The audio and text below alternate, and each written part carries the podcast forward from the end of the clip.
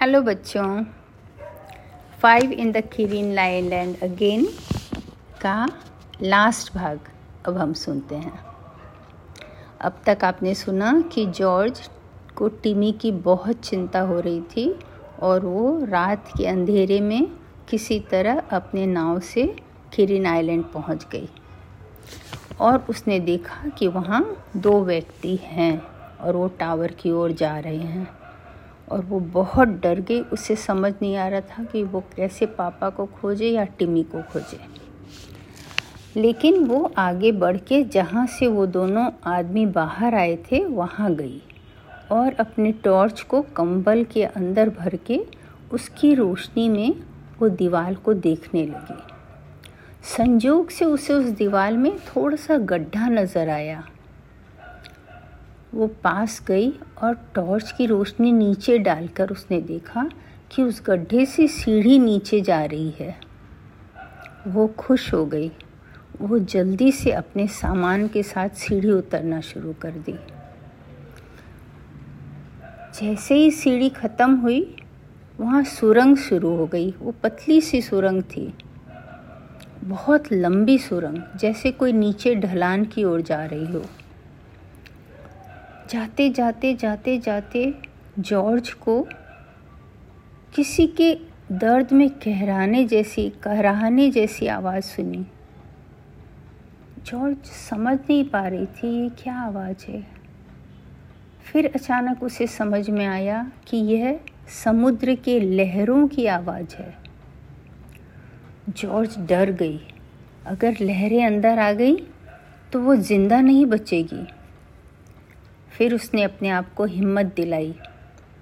मैं बेवकूफ़ जैसे सोच रही हूँ। कई सौ सालों से ये सुरंग है और इसमें पानी नहीं आया तो अभी भी नहीं आएगा।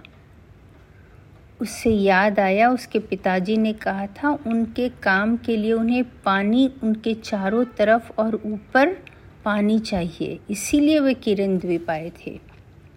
उन्हें ये सुरंग पता था। अब छोटी सी सुरंग बड़ी गुफा में बदल गई। वहाँ कांच के बक्से थे तरह तरह के वायर लगे हुए थे, मशीनें थी जिससे लाइट पास कर रहा था। जॉर्ज आगे बढ़ती गई। तीन चार गुफा के आगे जाने के बाद वह एक गुफा में पहुँची जहाँ उसके पिता सिर पर हाथ रख कर बैठे थे। जॉर्ज ने आवाज़ दी, पिताजी वो उछल कर उठे और उसे देखकर अपने दोनों हाथों से चेहरे को ढक लिया। क्या हुआ पिताजी? टिमी कहाँ है? जॉर्ज, तुम सच में यहाँ हो? मैंने सोचा मैं कल्पना कर रहा हूँ। तुम यहाँ पहुँची कैसे? जॉर्ज ने पूछा, पिताजी, टिम्मी कहाँ है? जॉर्ज, तुमने दोनों लोगों को, उन दोनों लोगों को देखा क्या? वे कहाँ है?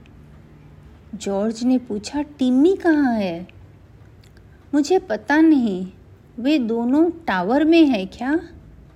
हाँ पिताजी, वे दोनों टावर में गए हैं। ओह तो मेरे पास एक घंटा का समय है। तो मेरी बात ध्यान से सुनो जॉर्ज। मैं एक ऐसा अन्वेषण कर रहा हूँ कि बिना तेल या कोयला के दुनिया के सभी लोगों तक हीट और पावर पहुँचा सकूँ।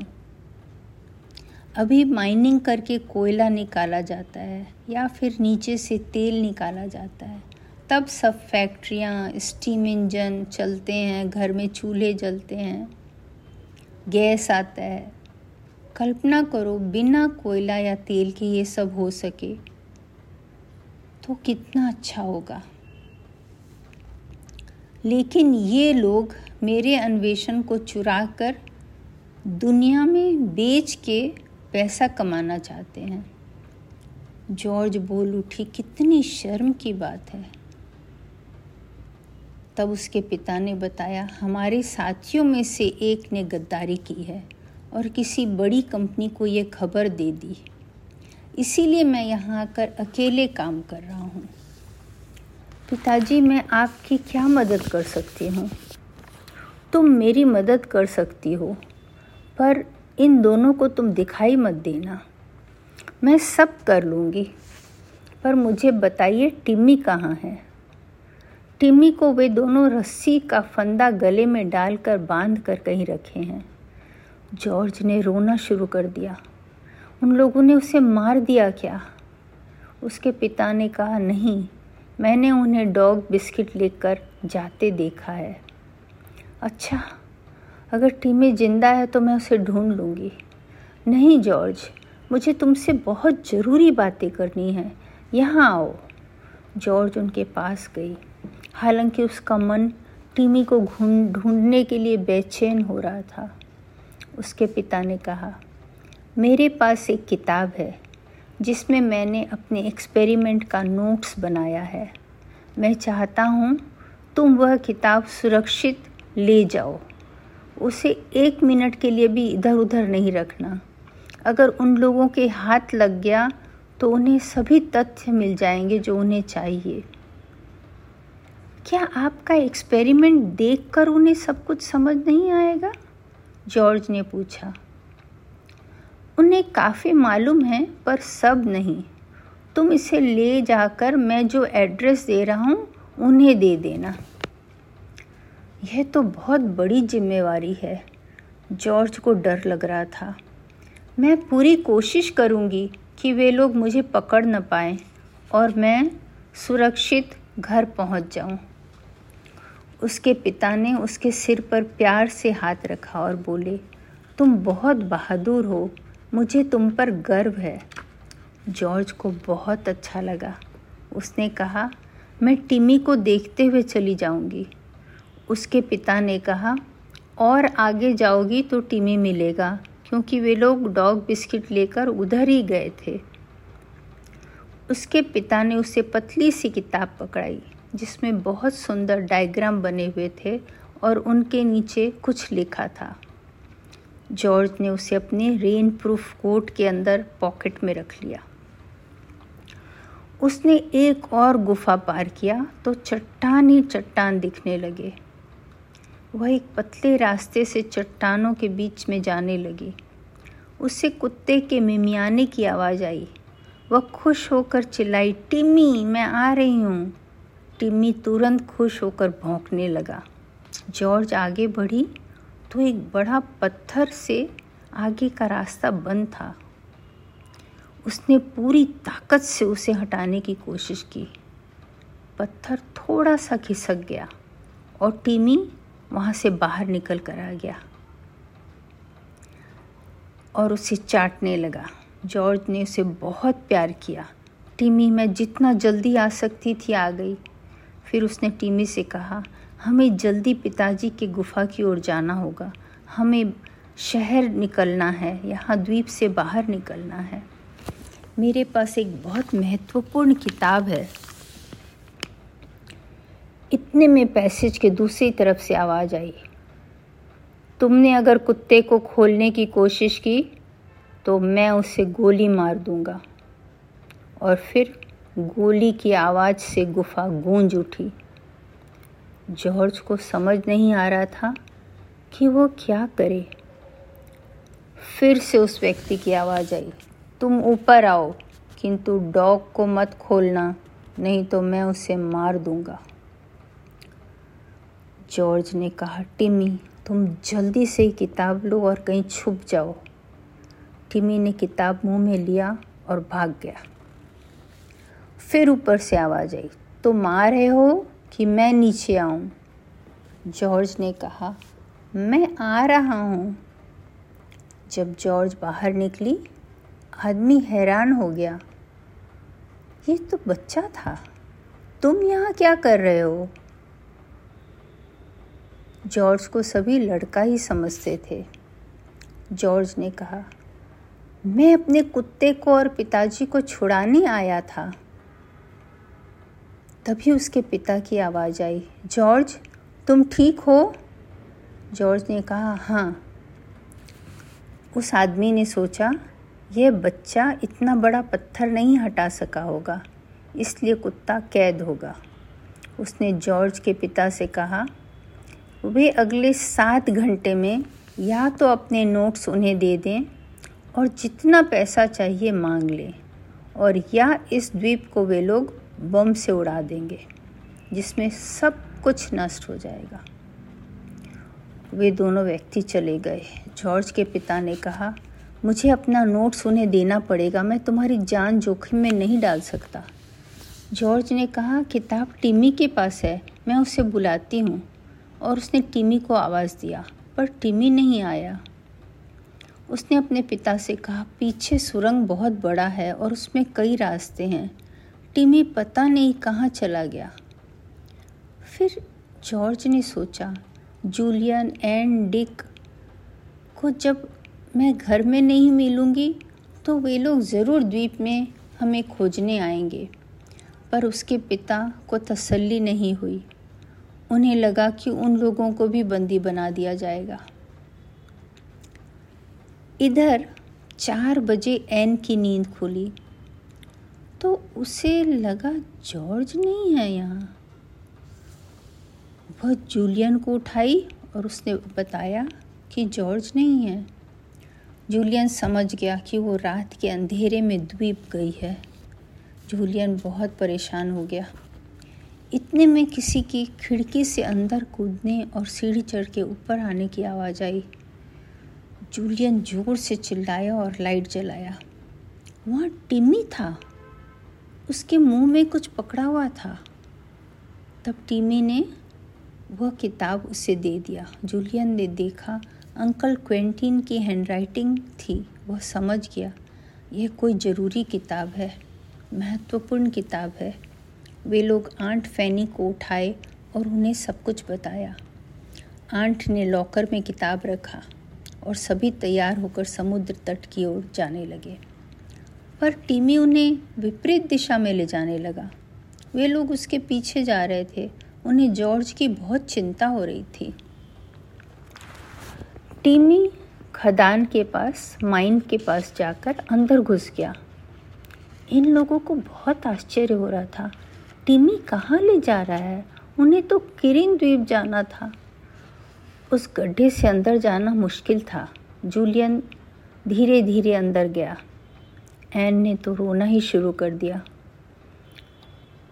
वहाँ से जाना मुश्किल होगा।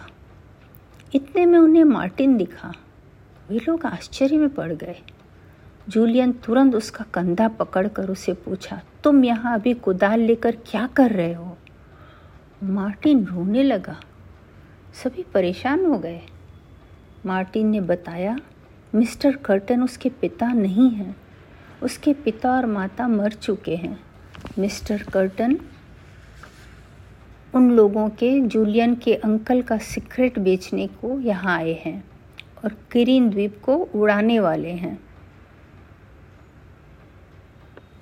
तो सभी ने मार्टिन से पूछा, लेकिन यहाँ क्या कर रहे हो? द्वीप को उड़ाने वाले हैं तो। तो मार्टिन ने बताया कि द्वीप से बाहर निकलने का इन गुफाओं में रास्ता है। तब जूलियन को समझ में आया कि टिमी यहीं से आया है, इसीलिए वो गीला भी नहीं था और इन लोगों को यहीं से अंदर ले जाना चाहता है। जूलियन ने मार्टिन से कहा तुमने हमें सच बताकर अच्छा किया। अब हमें टॉर्च और स्पेड देकर हमारी मदद करो। जूलियन ने एन से कहा, तुम घर जाओ और आंट फैनी को सब कुछ बताओ कि जॉर्ज और उसके पिता की ज़िंदगी खतरे में है। एन धीरे धीरे बाहर निकलने लगी। तभी उसे मिस्टर कर्टन की आवाज़ आई, मार्टिन, तुम कहाँ हो? और इतने में उनका पैर फिसला और वे एक बड़े गड्ढे में गिरे। वे चिल्लाने लगे, मेरी मदद करो, मेरा पैर टूट गया है। एन जल्दी से घर भागी। उधर जूलियन, मार्टिन और डिक टिमी के पीछे अंदर चलते गए।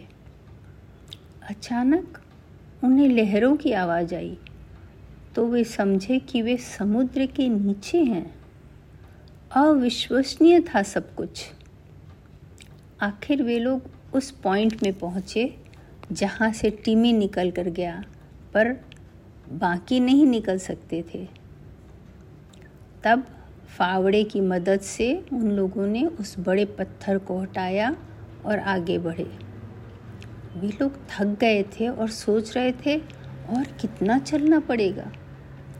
थोड़ी दूर जाने के बाद उन्हें जॉर्ज और क्वेंटिन अंकल की आवाज़ आई। टीमी चौकन्ना था। फिर जॉर्ज के पास भागा। जॉर्ज ने पूछा टिम्मी तुम कहाँ थे? तब तक तीनों लड़के भी वहाँ आ गए। अंकल और जॉर्ज आश्चर्यचकित हो गए। तब जूलियन ने बताया कि टिमी उन लोगों को लेकर आया है। फिर वे लोग छुप गए, क्योंकि मार्टिन ने बताया कि उसके पीछे उसके पिता भी आ रहे थे, इसीलिए वो उस रास्ते से वापस जाना मुश्किल है। सब लोगों ने सोचा, वे सभी मिलकर इन दोनों लोगों को पकड़ पाएँगे। जैसे ही जूलियन ने ये बात कही, गुफा की लाइट चली गई और आवाज़ आई, जहाँ हो, वहाँ रहो, नहीं तो मैं शूट कर दूँगा। उस आदमी ने पूछा, क्वेंटिन, तुम अपना सीक्रेट किताब हमें दे रहे हो या नहीं? अंकल क्वेंटिन ने धीरे से कहा, नहीं। वे दोनों अपनी, वे दोनों दौड़कर जिधर से जूलियन लोग आए थे, उधर जल्दी जल्दी जाने लगे। जॉर्ज ने अपने पिता से कहा, ये लोग भाग रहे हैं। मतलब अब द्वीप ये बम से उड़ाने वाले हैं। अब हमें जल्दी से नाव तक पहुँचने की कोशिश करनी चाहिए। तो उसके पिता बोले हाँ पर अगर मैं टावर पर जाकर उसे तोड़ पाऊँ तो यह द्वीप नष्ट होने से बच जाएगा। जॉर्ज ने कहा, जल्दी कीजिए पिताजी। लेकिन जिस पत्थर के छेद से जॉर्ज नीचे आई थी, सीढ़ी से वो सीढ़ी चढ़ने के बाद उन लोगों ने देखा वो पत्थर बंद था और उसे खोलने का सिर्फ़ बाहर से तरीका था। अंदर से वो खोलने का जो तरीका था, उसको इन दोनों लोगों ने ख़राब कर दिया था। वे लोग निराश हो गए और डर गए, अब कैसे बाहर निकलें? इतने में इन्हें बाहर से आवाज़ आई। कुछ लोग इनका नाम लेकर आवाज़ दे रहे थे। तब ये लोग समझ गए कि मछुआरे इन्हें खोजने आए हैं। सब चिल्लाने लगे, पत्थर हटाओ! जीमी टीमी बहुत ज़ोर से भौंका। तब मछुआरों ने उस साफ़ पत्थर को देख के और उसके पास में चमकते बटन को देखकर उसे दबाया तो पत्थर खुल गया। सभी बाहर निकले और क्वेंटिन जल्दी से टावर की तरफ़ दौड़े और ऊपर जाके उन्होंने पत्थर से टावर का ऊपरी हिस्सा तोड़ दिया। फिर वे नीचे आकर बोले, अब हम सुरक्षित हैं। फिर वे लोग सब नाव से किरिन शहर पहुँचे और खदान की ओर जाने लगे। वहाँ पुलिस की गाड़ी खड़ी थी उन सभी बदमाशों को पकड़ने के लिए। सभी बच्चे खुश होकर घर पहुँचे। मार्टिन भी साथ था। अब वो आर्ट स्कूल जा सकता था। और बच्चे बाकी दिनों की अपनी छुट्टियाँ केरिन आइलैंड में बिता सकते थे। सब खुश हो गए। आपको भी खुशी हुई होगी कहानी सुनकर। ओके बच्चों बाय बाय